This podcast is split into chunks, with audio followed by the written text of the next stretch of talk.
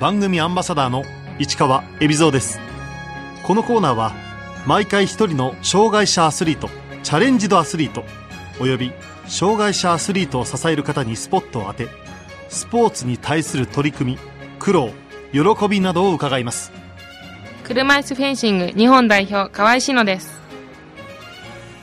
河合志乃選手1992年富山県生まれの28歳小学生から社会人まで17年間バドミントン一筋の生活を送りました。実業団選手として活躍していましたが2015年から痛めた股関節の治療のため手術を繰り返した結果後遺症で左足に麻痺が残り車椅子生活に。その後車椅子フェンシングと出会い日本代表に選出。東京パラリンピック出場を目指す傍らモデルタレント活動も行っています。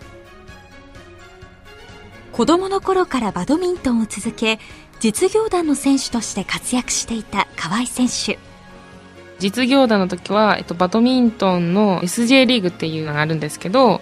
それにまず出場するっていうことが目標だったのと、まあ、全日本で、まあ、上位になって、まあ、最終的にはオリンピックを目指したいっていう思いがありました。大学の時は全国で団体優勝2回したんですけどそこから実業団に行って、えっと、個人ではベスト16止まりだったんですけど社会人でもいい成績が出るようになってきた時に、まあ、怪我をしたっていう感じです。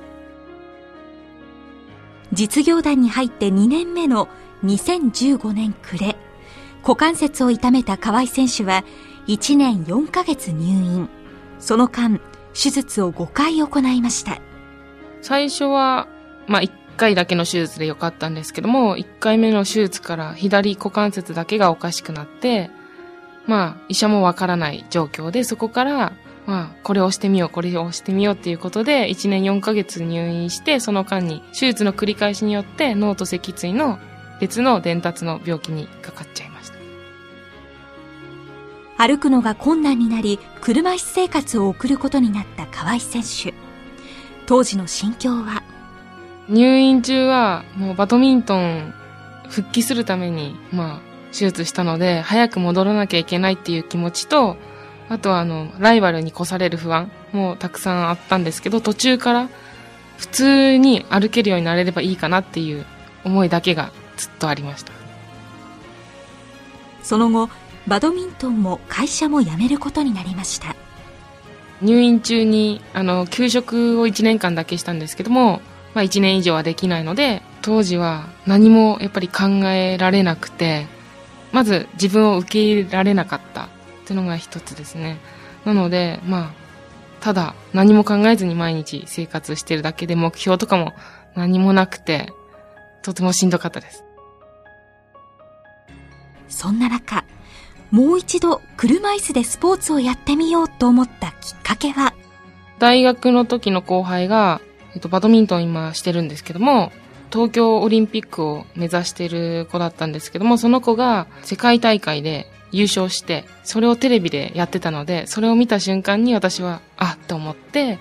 私ももう一度輝きたい。どんなスポーツでもいいから、もう一度あの舞台に立ちたいと思って、また競技をしてみようかなと思いました。最初はこれまでやってきた競技と同じ車椅子バドミントンを考えた河合選手。しかし思わぬ壁がありました。入院中から車椅子バドミントンはずっとしたかったんですけども、障害者スポーツはどのスポーツもそうなんですけどもカテゴリーっていうものがあるんですけどもバドミントンの場合は私はそれにあの適応しなかったので断念しました。出るのがないのと、あとは今の自分の病気がなぜ左足が動かないのかっていうのが証明できないっていうことで諦めました。自分の障害と条件が合わず、車椅子バドミントンを諦めた河合選手は、他のスポーツを探しました。車椅子バスケットボールをやってみたんですけども、その時は富山県に住んでたので、富山県にはあの日本代表の男子が何人かいるので参加させてもらったんですけども、チェアワークがまずすごいっていうのと、男子ばっかりなので、ぶつかり合いなので、すごく飛ばされて転ぶっていうのがあって、あ、これは無理だなって思ったので、それはやめました。その後も自分に合った車椅子競技を探していた河合選手。ある日、車椅子フェンシングに出会います。いろいろネットで検索してみたときに、たまたま車椅子フェンシングが出てきたんですけど、その時にそのサイトに女性選手募集って書いてあったので、あ、これだと思ったのと、あとは対人競技、バドミントンと一緒っていうのと、あとは、その時は当時は入院して退院したばっかりだったので、まあ、握力とかパワーが全くなくなったので、チェアワークがあるスポーツだと私はできないなと思ったので、今の車椅子フェンシングは固定なので、あ、これかなと思ったので選びました。車椅子フェンシングは通常のフェンシングとどんな違いがあるんでしょうか？私たちあの、下肢に障害があるので、まず歩くことができないので、あの、ピストっていうものに車椅子を固定して、それで相手との、あの、至近距離で戦う競技です。私のやってるエペっていう競技は相手よりも先につくっていうルールなんですけども健常の場合はあの頭から足のつま先まで全身なんですけど障害者の場合は下半身が動かないので上半身のみになります。健常と違って距離が取れないのでずっと至近距離での戦いになるので、まあ、駆け引きもそうなんですけどもやっぱり瞬発力とかもすごく大切になってきます。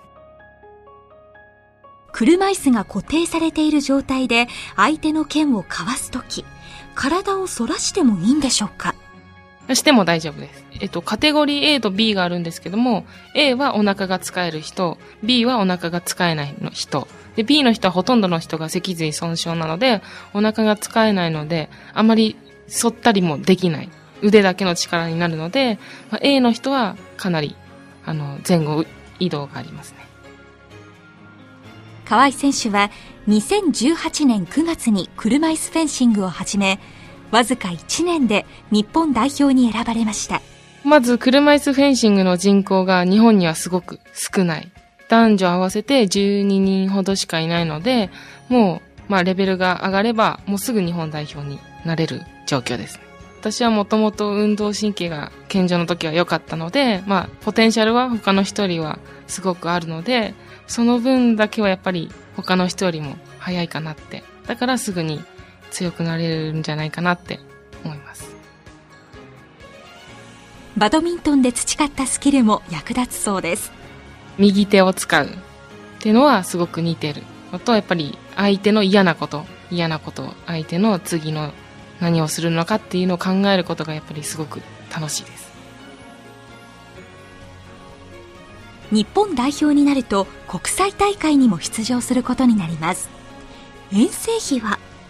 海外遠征、国際大会に出場する費用もそうなんですけども、まず道具とか遠征、日本での国内の遠征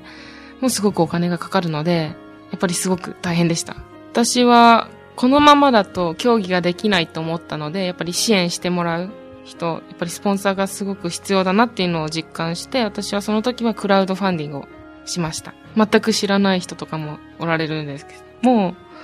やっぱりすごくありがたいなって、応援してくれてるんだなって感じました。車椅子フェンシングは車椅子を固定して行います。そのため、競技用の車椅子はすべてオーダーメイドです。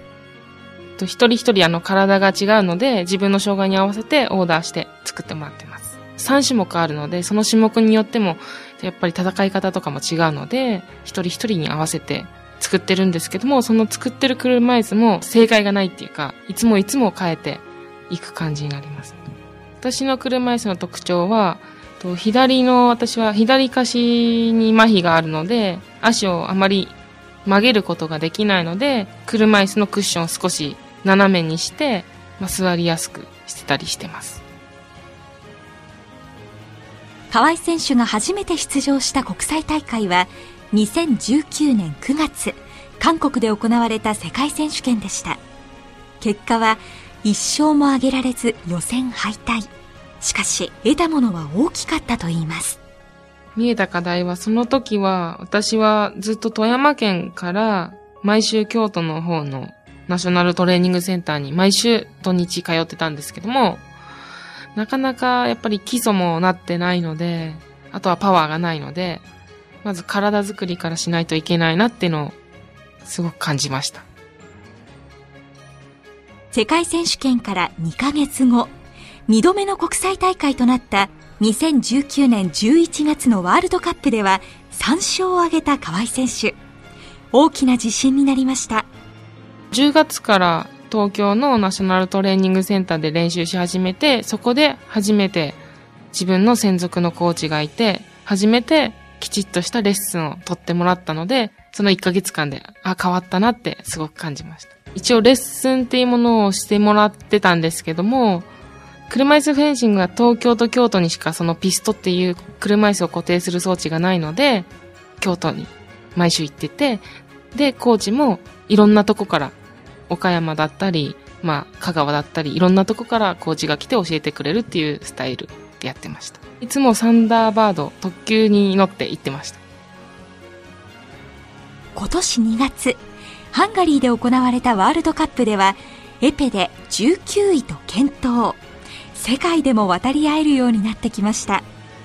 10月からナショナルトレーニングセンターで練習できるようにななって、この4ヶ月ほどで毎日練習することによって、日本の男子に勝てば、世界の女子にも勝てるんじゃないかと思ったので、もう毎日男子と練習してやってます。河合選手はこの春から所属会社を移り、故郷富山の企業株式会社富山環境整備にアスリート契約で入社しました。車椅子フェンシングをするときにはかなりお金がかかるんですけども、新しい会社はもうすべて全面的にバックアップしてくれる会社なので、まあ2024年のパリパラリンピックを出場目標としてるので、すごくまあ協力してくれる会社だなと思ったので、フェンシングする限りずっと応援してくれるって言ってくれる方なので、まあすごくありがたいです。来年に延期されたパラリンピック出場を目指し、現在は東京を拠点にナショナルトレーニングセンターで練習に励んでいます。今は基礎練習、やっぱり基本的なことがしっかり身につかないといけないので、どんなに強い人でもやっぱり基礎が崩れたりする時があるので、あとは、まあ、戦い方、相手との駆け引き、あとは海外でやった対戦相手との動画を見て分析することが大切かなと思ってます。車椅子フェンシングは障害の程度によってクラスが分かれています。カテゴリー A と B があるんですけども、まあ、お腹が使えるか使えないかによってクラス分けがされるんですけども、私は A になってます。左側のお腹が使えない状況なので A と B の間なので切断だけの人と比べたらすごくやっぱり不利になってきます。私が残ってる右足、右の体幹、あとは左腕、右手を強化することが大事かなと思ってます。剣を持っていない左手の動きも実は重要なんだそうです。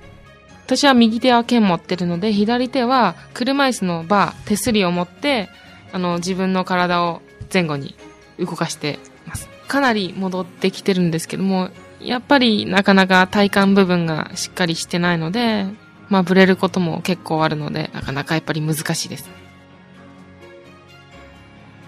現在は競技優先でお休みをしていますが、2017年からタレント、モデルとしての活動もしています。3年間ずっと病気になってから引きこもりの生活で何もしてない生活だったんですけども、何でもいいからやっぱり目標を持って何か挑戦するってことが大事かなと思ったので、あ、やってみようかなって思いました。たまたまテレビを見てた時に、まあ、車椅子のタレントの友達が出てたんですけども、その影響ですね。それプラス私は車椅子の概念を変えたかった。周り、障害者っていう周りからの見方とかも変えたかったので、あ、やってみようかなって思いました。雑誌の表紙を飾ったり、ファッションショーに出演したこともある河合選手。車椅子でランウェイを歩きました。車椅子で、まあ、障害、それぞれみんな障害によって、まあ、いろんな、まあ、できないこともあるんですけども、その人に合わせた服を作ってもらって、それをたくさんの人の前で歩くっていうのをやらせていただきました。2000人、3000人のお客さんが来られてたので、歓声もあって、やっぱり自分が輝いてるなって、のがすごく感じました。河合選手には試合の前によく聴く自分を励ましてくれる曲があります。ヒルクライムの大丈夫っていう曲です。私はやっぱりすぐ試合とかになるとやっぱり不安の感情が出てくるので、これをコーチに一度聞きなって言われた時に、あって思って、これを聞けばやっぱり自分の背中を押してくれるっていう曲でした。河合選手は車椅子で街のカフェ巡りをしていて実感したことがありました。東京はまだ私の住んでた富山県よりはバリアフリー化されてますので、まあ、道路もそうだし、まあ、電車とかもすごくあの使いやすいんですけどもまだまだバリアフリーではないなって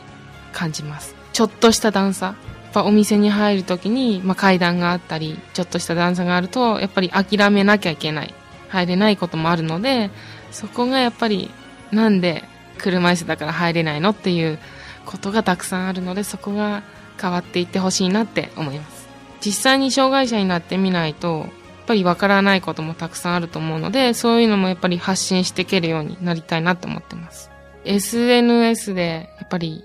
自分をもっと知ってもらいたい。雑誌とかにも出れば、もっと自分が発信して、もっと分かってくれる人が増えるかなって思ってるので、まあ自分のできることはいろいろ挑戦しようかなと思ってます。家族も河合選手の挑戦を支えてくれています。私は病気になってからちょっと仲が悪くなったりもしたんですけども、やっぱり私が目標を持って頑張ってる姿にやっぱりあ頑張ってほしいっていう思いなので、すごく連絡もくれますし、また富山に帰った時にはすごくフェンシングのことを聞いてくれるので、昔バドミントンしてた時のようにすごく応援してくれます。河合選手にアスリートとしてこれからの夢を聞きました。